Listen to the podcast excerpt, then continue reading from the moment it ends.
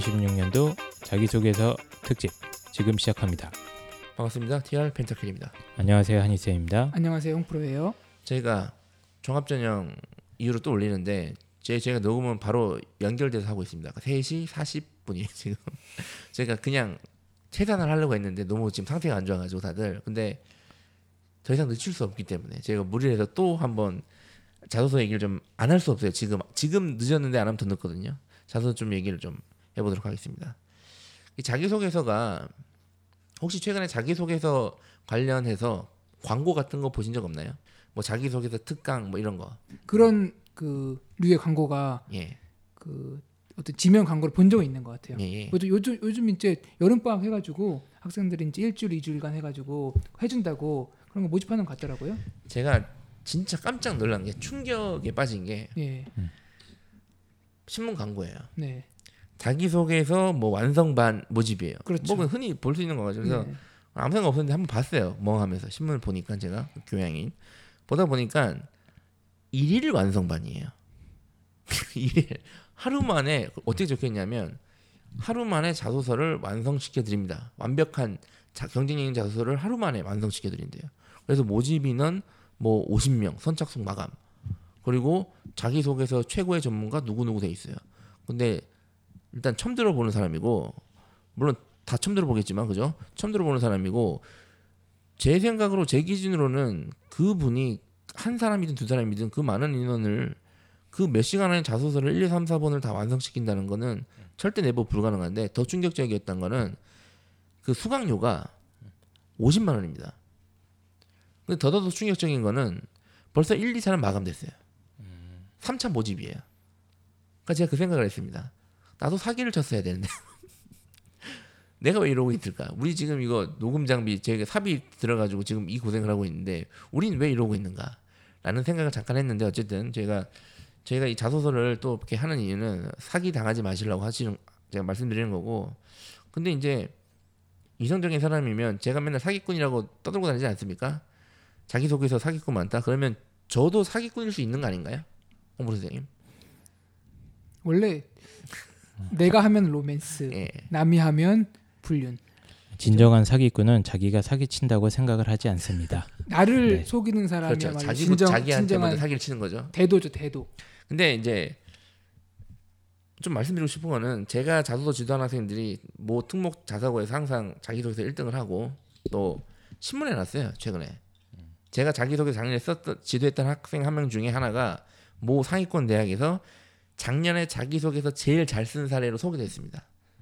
그러니까 뭐 만약에 진짜 못 믿겠다고 하시면 저한테 개인적으로 메일을 보내주시면 제가 그거 보내드릴게요 신문 기사를 제가 막 쓴 게 아니라 저도 우연치 않게 봤어요 깜짝 놀랐어요 신문 기사에 났고 그 담당 책임 입학사정관이 나와서 소개한 건데 어쨌든 이 말씀 드리는 제 자랑이 아니라 이렇게 얘기해야 제 말을 좀 더 들으시니까 이게 말씀드린 겁니다. 이거 흔한 사기꾼들의 패턴 아닌가요? 그렇죠. 예. 어, 만약에 진짜 못 믿겠으면 확인을 해주세요. 자 동아일보에 기사가 있습니다. 자, 일단은 자기소개서 주의사항을 좀 먼저 짚고 넘어가야 됩니다. 반드시 여러분들 부모님들 학생들 자기소개서 쓰기 전에 이거 반드시 알고 가야 돼요. 그러니까 지금 자기소개서를 쓰려고 하면 이미 늦었고 쓴 학생들도 있지만 어쨌든 다시 한번 주의사항 확인해야 되는데 일단은 홍보 선생님 자기소개서는 정답과 오답이 있을까요? 제 주관적인 생각으로 예.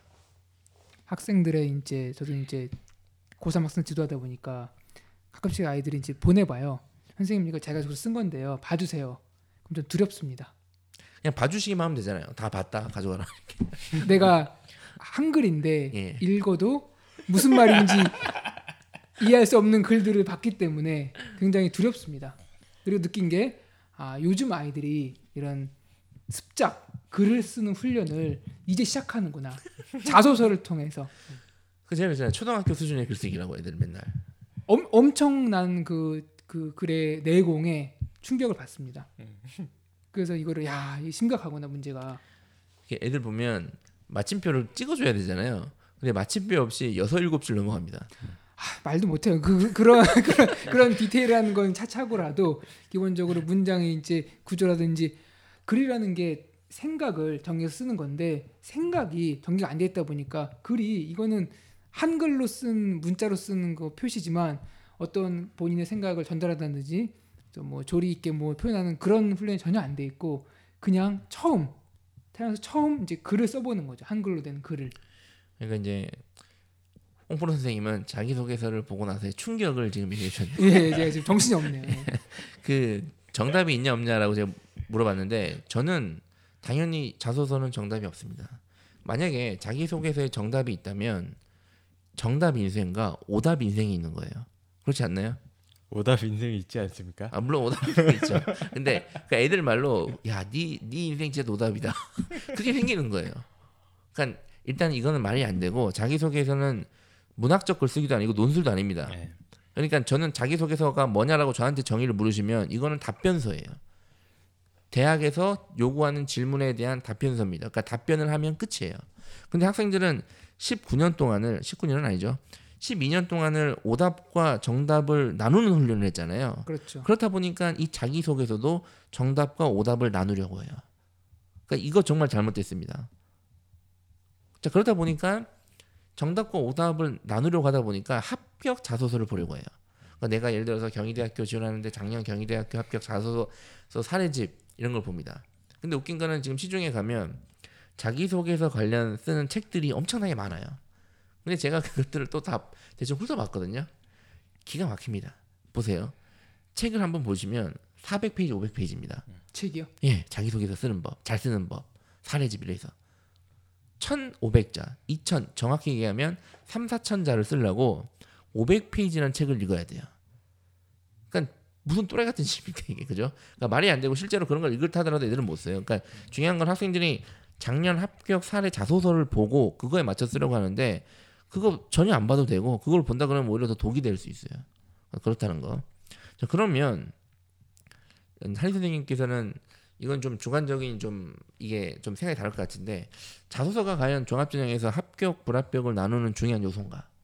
저는 최근에 예. 저는 최근에 이런 자료도 봤어요.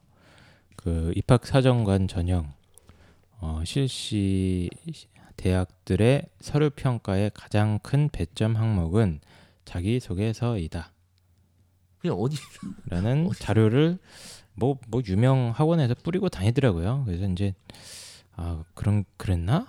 근데 충격받고 저도 생각을 했는데 이제 자기소개서가 뭐 그 중요한 평가 요소인 건 확실하죠. 근데 이제 자기소개서가 무슨 배점 항목이 가장 크다던가 자기소개서를 잘 쓰면 아 내신 7등급도 무슨 웬만한 명문대에 간다더라 뭐 이런 얘기들이 돌아다녀요. 이른바 이제 그 경, 교육적으로 아주 경쟁이 치열하다고 하는 대치동이나 네. 뭐 이런 지역에 이런 어, 도시 괴담이죠. 도시 괴담들이 괴담. 돌아다닙니다. 그 배트맨이 나서야겠군요. 그런데 근데 정말 좀 저는 이, 그 근거 없는 얘기들도 많고 뭐 특히 이제 뭐 어, 입학 사정관 전형에서 제일 중요한 게 자기소개서다. 그 그렇게 말할 수 있는 근거가 어디 있는지 일단 모르겠어요. 그러니까 저는 확실하게 말씀드릴 수 있습니다. 제 기준으로는 자기소개서로 합격하는 거 아닙니다. 자기소개서를 잘 쓴다고 떨어진 애가 붙는 거 아니고요. 자기소개서를 못 쓴다고 해도 그냥 물막 막 엑소 오빠들 가사 쓰고 욕하면 안 되겠지만 자기 소개서를 뭐 못 쓴다 하더라도 막 애가 떨어지지 않습니다. 그러니까 즉 자기 소개서는 합부를 결정하는 요소는 아니에요. 종합전형에서 합격 불합격을 결정하는 요소는 없어요. 종합전형 저희 특집할 때 내신만 가지고 뽑는 것도 아니고 또 비교과도 아니지 않습니까? 그러니까 전반적으로 내신, 비교과, 자소서 모든 요소가 조화를 이루어야 되는 건데 그렇기 때문에 그래요. 그러니까 하, 학원들에서 아마 자기소개서로 붙을 수 있어요 하는 거는 팔아먹어야 되니까. 우리 수업 들으세요. 이것 때문에 그런 거예요. 확실한 건 배점은 확실히 없습니다. 이거는 제가 얘기하는 게 아니라 대학에서 다 이렇게 얘기해요. 다 그렇게 얘기하죠. 맨날 나와서 하는데 무슨 배점이 있다고 막 이렇게 전단지를 돌리고 그래요. 그러니까 정말 사기꾼이 많다는 얘기를 저희가 계속 하고 있는 거고 어쨌든 조심하셔야 되고 정답은 없지만 자기 잘 쓴 자소서는 있거든요. 냉정하게 말씀드리면 그러니까 아까 홍프로 선생님께서 자기 소개서를 보고 충격을 먹었다고 하셨잖아요. 잘 쓴, 어 얘는 좀 잘 썼다라고 하는 거 한 번도 본 적 없으신가요? 있죠 그 어떤 느낌이셨나요? 좀 담담하게 예. 솔직하게 예. 좀 본인 얘기를 좀 쓴 것 같아요. 그런 글을 읽으면은 평가를 하기 전에 그런 글을 읽으면서 마음이 움직이게 돼요. 아이 학생은 꾸밈 없이 그냥 본인의 얘기를 좀 진솔하게 썼구나 그런 느낌을 받으면은 저 주관적으로는 그 아이 또래 그 있어서 고등학교 학생들이 글을 잘 쓰면 얼마나 잘 쓰고 못 쓰면 얼마나 못 쓰겠습니까? 그 삶의 경험치들이 큰 차이가 없거든요 아직은 얼마나 못 쓰긴 합니다. 진짜 제가 보니까. 까무러치죠 그죠? 예. 그래서 그 삶의 자, 본인의 경험치를 지나치게 부풀리지도 않고 그렇다고 뭐 폄하하지도 않고 그 담담하게 쓴 문체를 제가 보기에는 좀 제가 보기에는 좀 잘 썼다라는 느낌 좀 드는 것 같아요. 한희생도 자소서 지금 엄청 많이 보시지 않나요? 토할 것 같아요. 네. 토 나올 정도로 이렇게 글을 쓰나요? 그러니까 자기 소개서를 잘 썼다고 하면 한희생 기준으로는 뭐 주관적인 거니까 한번 다 네. 얘기를 한번 해보죠. 뭐. 어, 기본적으로 이제 자기 소개서가 문항들이 있지 않습니까? 문항마다 이제 나름대로 출제 의도 뭐라고 해야 되나? 의도가 있어요. 이 문항을. 통해서 있죠. 확인하고자 하는 학생 어떤 역량, 뭐, 뭐 장점 이런 것들이 있기 때문에 그거에 맞게 자기가 경험했던 것들을 탁탁탁 어, 사례를 들어서 구체적인 사례를 들어서 어, 보여줘야 되고요. 그리고 그런 활동 사례들이 자신의 인생에 있어서 어떤 영향을 미쳤고 어떤 의미를 가지고 있는 건지 아마 홍프로님께서 얘기하셨던 부분이 아마 그런 부분일 것 같아요. 어떤 사건을 자기가 경험했는데 그게 진정, 진정성 있게 내 인생에서 어떤 의미나 역할을 했는지 이런 것들을 풀어내면 자소서가 참 좋다고 생각을 해요. 저도 그러니까 저는 항상 나를 가장 잘 드러내는 자소서가 좋다. 같은 맥락이거든요. 음. 좀 깊이 들어가면 질문의 의도가 1, 2, 3번 분명히 있습니다. 1번은 학업 역량, 수학 능력, 2번은 활동, 창의력, 3번은 인간성이거든요. 인성. 그러니까 요거에 대한 질문을 잘 하는 게 잘 쓴 자소서고 특히 느낀 점을 잘 쓴 자소서가 잘 쓴 자소서입니다. 굳이 제 기준으로 말씀드리면 그리고 차별돼야죠, 당연히. 그러니까 일본의 학습법인데 다른 학생들에게 없는 학습법이 있어야죠. 그런데 이거는 최상위권 대학에만 통용되는 얘기입니다. 그러니까 최상위권 대학을 지원하려면 차별성이 있게 써야 돼요. 잘 쓸 뿐만 아니라 차별성 있게 써야 되고 뭐 인서울 중하위권, 중위권부터 이제 학교를 쓴다 그러면 차별성까지 있지 않아도 됩니다. 그냥 질문의 의도에만 잘 써도 그걸로 충분해요. 예, 그렇다는 거, 예, 그렇습니다. 예. 작성법은 제가 작년에 방송을 찍었고 질문이 달라지지 않았습니다. 그래서 그거를 참고하시면 되고 제가 계속 제가 지금 방금에도 말씀드렸지만 개인적으로 자소서 지도하실 때 학생들이 가장 어렵게 생각하는 질문이 몇 번인가요? 한희 쌤 보시기에. 아 선생님 이건 진짜 못, 물론 다 못 쓰겠다고 네, 합니다. 다 못 쓰죠. 예, 다못 쓰겠다고 하는데 그중 특히 어려워하는 거. 그 경험상은 3번을 처음 쓰는 음. 친구들은 어 1번을 사실 제일 재미없게 써서 좀 제가 개인적으로는 짜증나긴 하는데 네. 어쨌든 학생들 입장에서 제일 힘들어하는 건 3번이죠. 네. 배려 나눔, 협력, 갈등 관리 경험에 대한 사례를 들고 배우고 느낀 점을 자세하게 쓰세요. 요 문항. 그 왜 학생들이 쓰기 힘들었는지 알 것 같아요. 네. 왜요? 그동안 인생이 배려가 없었거든요. 창작해야 되는 거예요. 네. 그러다 보니까 창작이 안 되는 거야. 그거예요, 그거. 3번 네. 지금 3번 얘기가 나와서 제가 말씀드리고 싶은데 지금 혹시 부모님들 중에 자소서 우리 아이들 딸 3번 쓴 거 한번 보세요. 그러면 10명 중에 8명은 어떻게 쓰냐면요. 봉사활동한 얘기를 씁니다. 음. 그게 안 쓰면 반에 다리나 팔이 부러진 애가 있어요. 급식판을 날라줍니다. 자, 이것도 아니다. 그러면 반에 소외당하는 왕따 친구가 있어요. 그 애한테 관심을 줍니다. 이겁니다. 10명 중 8명은 이걸 써요. 한번 확인해 보시고. 근데 저는 저 개인적으로는 1번을 가장 학생들이 쓰기 어려워한다. 아까 한희 선생님께서 1번을 보면 가장 짜증이 난다 그랬잖아요. 네. 그러니까 같은 맥락이에요. 1번을 가장 못 쓰고 어려워요. 그러니까 학생들이 처음에 아- 이 말은 뭐냐면 1번을 쓰긴 잘 써요, 애들이. 근데 첨삭을 한번 받고 제 첨삭을 한번 받잖아요. 그럼 1번이 가장 어려워져요. 영혼이 털리는 거죠. 왜냐면 가면 예습 복습 철저히 하고 뭐 문제풀이 오답 노트 만들고 짜투리 이런 거 막 써요. 짜투리 시간 이용했다. 그거 학생이라면 당연히 해야 되는 거라고. 이걸로 차별성이 있겠냐? 1번 질문을 다- 다시 한번 말씀- 말씀해 주시겠어요? 1번이 뭐냐면 학업에 기울인 노력에 대해서 경험과 느낀 점 중심으로 써라 이겁니다. 이제 네가 얼마나 공부를 열심히 했니? 요걸 그렇죠, 물어보는 예. 것 같은데요. 예. 일단은 공부를 열심히 안 했어요 애들이 첫 번째로 그죠 종합점수 애들이 내가 내신 좋지 않기 때문에 안 했고 두 번째로 뭐 그 취약 과목 극복한 게 있으면 좋은데 취약 과목은 원래 취약 과목으로 끝나는 게 취약 과목이에요. 극복을 못 하죠. 그렇죠. 보통. 예. 네. 극복이 되면 취약 과목이 아니니까 그것도 없어요. 그러니까 쓸 게 없어요. 그래서 쓴다는 게 에스폭스 철저하고 부지런한 뭐 이건 이겁니다. 수업 시간에 집중했대. 예. 근데 어쨌든 이렇게 쓴다 하더라도 다 괜찮아요. 근데 최상위권뿐만 아니라 이건 1번은 인서울 중위권 이상 가면 차별성 있게 써야 됩니다. 특히 여러분들 중에 내신이 좀 안 좋다 종합전형 쓰는데 그러면 1번을 매우 잘 써야 됩니다. 내신이 안 좋기 때문에 1번에서라도 좀 털어줘야 돼요 입을. 그렇다는 거. 예. 그리고 2번은 제발 세 개를 다 쓰길 바랍니다. 그렇다는 거. 자 그리고 이제 어쨌든 자세한 거는 그 작년 방송을 참고하시면 제가 다시 한번 들어봤는데 아직까지 유효할 것 같고요.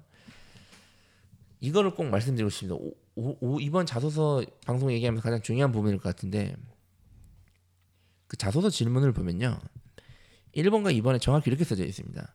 느낀 점을 중심으로 쓰라. 그러면 뭐 학업에 기울인 경험과 노력에 대해서 느낀 점을 중심으로 쓰세요. 2번은 뭐 교내 활동 중 가장 의미 있게 활동했던 활동을 3개 이내로 쓰고 3개 이내로 느낀 점을 중심으로 쓰세요. 이렇게 돼 있어요. 그럼 학생들은 느낀 점을 중심으로 쓰라고 했는데도 불구하고 이건 안 보여요. 그러니까 학업에 기울인 경험만 쓰고 교내 활동 세 가지만 씁니다. 대부분 학생들이 쓰는 느낀 점이 예. 비슷해요. 다음에 더 열심히 노력해야겠다. 자, 느낀 점도 이 정도 부모님들 보세요. 지금 느낀 점 100%입니다. 이건 제가 아까 8, 90%라 그랬잖아요. 이건 거의 100%입니다. 거의 99%. 분명히 뿌듯했습니다. 이거 적혀 있습니다. 뿌듯했습니다. 적혀 있고요. 뭐, 네, 여러분 본 것 같아요. 뿌듯했습니다. 이거 대부분 학생들이 이렇게 적어요. 그리고 한글도 틀려요. 뿌듯했습니다. 예, 뿌듯했습니다. 뭐 쓰고 부 부듯했습니다 쓰고 이게 뿌듯했습니다. 적혀 있거나 아니면 뭐뭐를 느꼈습니다. 느낀 점을 쓰라고 하니까 그냥 네. 느꼈다라고 적어요. 맞죠. 성취했으니까 성취감을 느꼈습니다. 그렇죠. 그러니까 이게 느낀 점을 일단은 못 써요. 근데 못 쓰는 건 둘째치고 안 쓰는 애들 태반이라는 거. 음. 느낀 점을 뭐 힘드니까. 그러니까 지금 이게 저희가 종합전형에서 제가 당연히 기억을 하시겠죠. 방송했으니까 그 방송은 저번에 했지만 그 종합전형에서 스펙의 활동에 네- 어떤 것을 했냐 안 했냐 자체는 중요하지 않다고 얘기했잖아요. 여기 자소서 질문에서 드러납니다.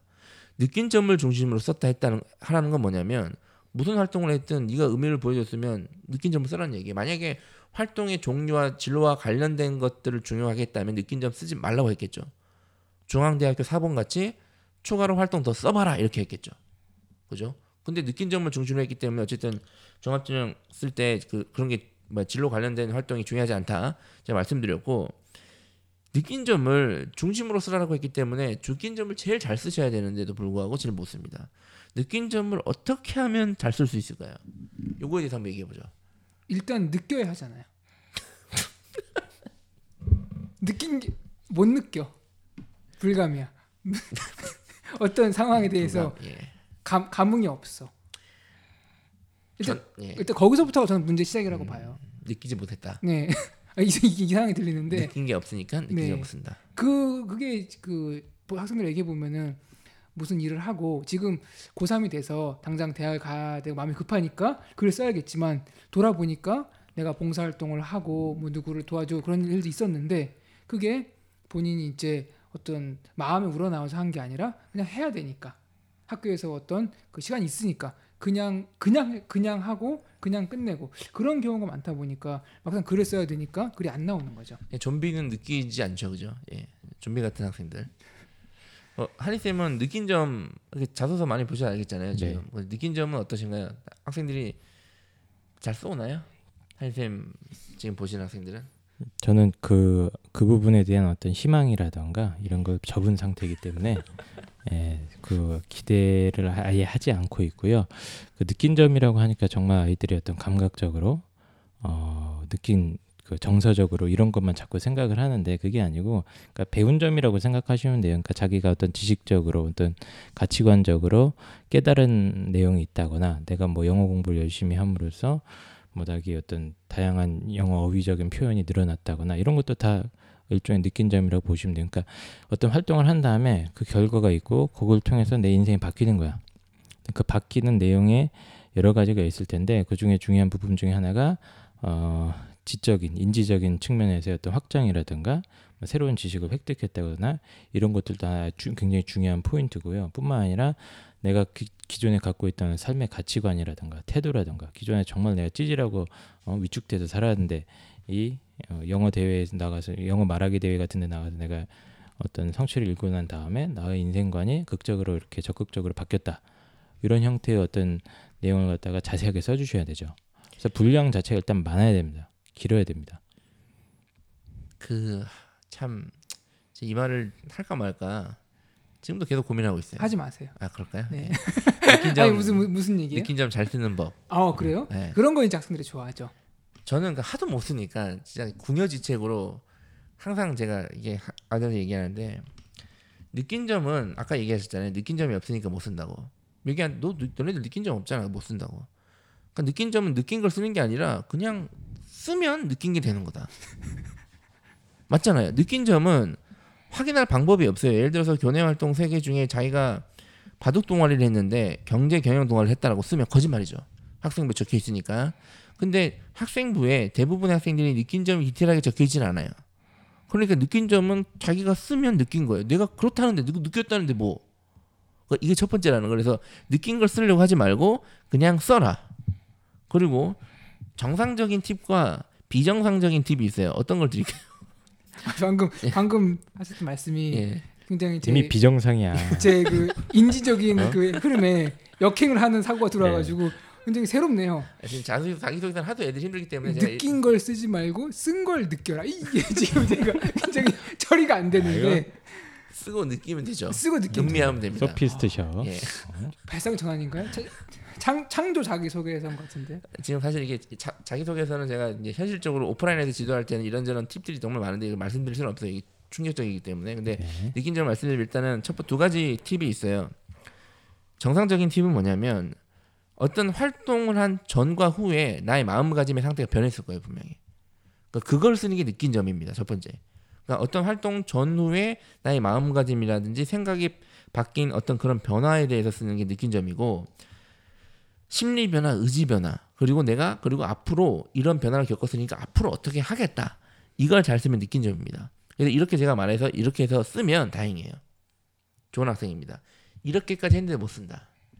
그러면 어쩔 수 없습니다. 보세요. 느낀 점은 쓰면 느낀 점이 된다 그랬죠. 그죠? 그러면 이거는 잘 쓴 자소서를 봐야 돼요. 그러니까 잘잘쓴 아까 합격 아까. 보지 말라며. 보지 말라 했는데 지금 8월 이 시점에서 느낀 점만 보란 얘기예요. 느낀 점을 보고 아주, 아주 좋은 팁입니다. 그거 옮기세요, 그냥. 맞아요. 느낀 점이라고 해봤자 뭐 엄청난 거 대단한 거 우주의 참 뭐야 삼라 만상의 기운을 느끼진 않잖아요, 그죠? 예, 그 그러니까 나- 옮기면 돼요, 그냥. 합격자 자기소개서를 보는 이유는 딱 하나입니다. 그놈들이 느낀 점, 배운 점을 그렇죠. 어떻게 썼는지를 참고를 하세요. 예. 오늘 그 이번 강의 핵심이네요. 컨트롤 C, 컨트롤 V. 아 그럼 떨어져. 그러니까 아, 완벽하게 하면 안 되고요. 붙이라는 얘기는 아니고 참고를 하라는 참고하는 얘기입니다. 참고. 뭐, 여러분들 오해하지 마시고 지금 네. 사실 저는 이런 팁 드리는 거 정말 싫어하는데 그러니까 왜냐면 워낙 느낀 점을 쓰면 엄청 고통스러워하거든요 학생들이. 그러니까 그렇게라도 해라 제발. 그리고 만약에 진짜 제 말을 듣고 합격 자소 사례 느낀 점을 써서 거의 옮겼다 쳤어요. 그러면 양심적으로 면접 전에 좀 보고 갔어요 제발. 면접이 또 안 보고 가고 자소서에서 이렇게 해서 물어봐 이런 게야너 이런 생각하겠는데 왜? 그런 적 없는데요. 이런지 말고 좀 양심적으로 느낀 점을 그렇게 옮겼으면 지금이라도 그걸 음미하시고 느끼시길 바랍니다. 어쨌든 느낀 점은 매우 중요하고 잘 써야 되고 쓰기 어렵기 때문에 그렇다는 거. 느낀 점이 중요하다는 거. 그리고 이제 마지막으로 이제 자기소개서에서 또 추가로 말씀드리고 싶은 거는 제발 몰아서 쓰지 마라. 음. 선생님 자기소개서 저 아직 안 썼는데 8월 광복절이잖아요. 광복절 또 연휴잖아요. 박근혜 대통령이 연휴 주셨잖아요. 14일 15일 이틀간 쓰려고요. 광복 70주년을 맞아서 예. 음. 70주년 기념으로 만세를 부르고 자소서를 쓰는 거죠. 독립 자소서죠. 독립군 자소서죠. 예. 이틀 만에 쓸 수 있을까요 자소서를? 쓸 수는 있지, 쓸 수는 있습니다. 예. 네, 쓸 수는 쓸 수는 있죠. 있습니다만 예. 아 이제 그 완성도나 이런 거를 높이기 위해서는 사실 계속 꾸준히 퇴고하고 자기가 표현을 계속 바꿔주고 또 새로운 아이디어가 떠오르면 첨삭해야 되는 시간이 있기 때문에 최소 한 2주 정도는 그 숙성하는 시간이 필요합니다. 그러니까 하루 이틀 만에 내가 이거 어, 광복 70주년을 맞아서 다 끝내겠다. 어, 말도 안 되는 소리고요. 어, 그 친일판을 처단하시 한 방이 안 되기 때문에 꾸준히 장기적으로 좀 시간을 가지고 고민을 하셔야 됩니다. 그렇죠. 예. 좋은 얘기 하셨네요. 꾸준히 해야 됩니다. 그러니까 지금 써도 늦, 늦어요. 늦었어요 이미.